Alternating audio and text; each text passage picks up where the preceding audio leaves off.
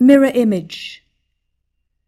Thirty years ago, and only yesterday, says Bollage, slapping at a fly, we sit beside a bottle underneath his vines and watch the football arc between our sons.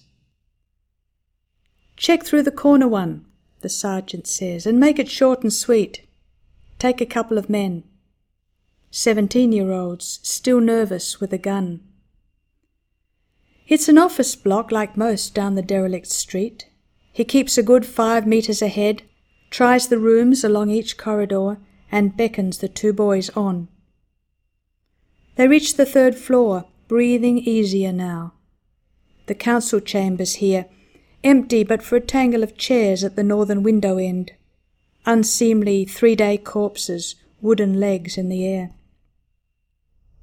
Dried into the floor, blood stains and seeping through the shattered panes the distant dialogue of crossfire. Directly opposite him, another door. He notes the fact an instant before it opens sharply, and his counterpart, the hated ÁVO uniform of green, levels his gun, and time is not. They freeze. Somewhere beyond, the seconds slide away between their eyes, the slender lifeline holds across the mirror of air. Don't atlan borato, mosti Sam. Stalemate, I think, my friend. Each slightly lowers his gun, and slowly, eyes still locked, takes one step back. The two doors close together, softly as hands on a prayer. Shenki Shinshot, each says to his men, Nobody there. In Hungary, we used to say, Néha a második alkalom jön először.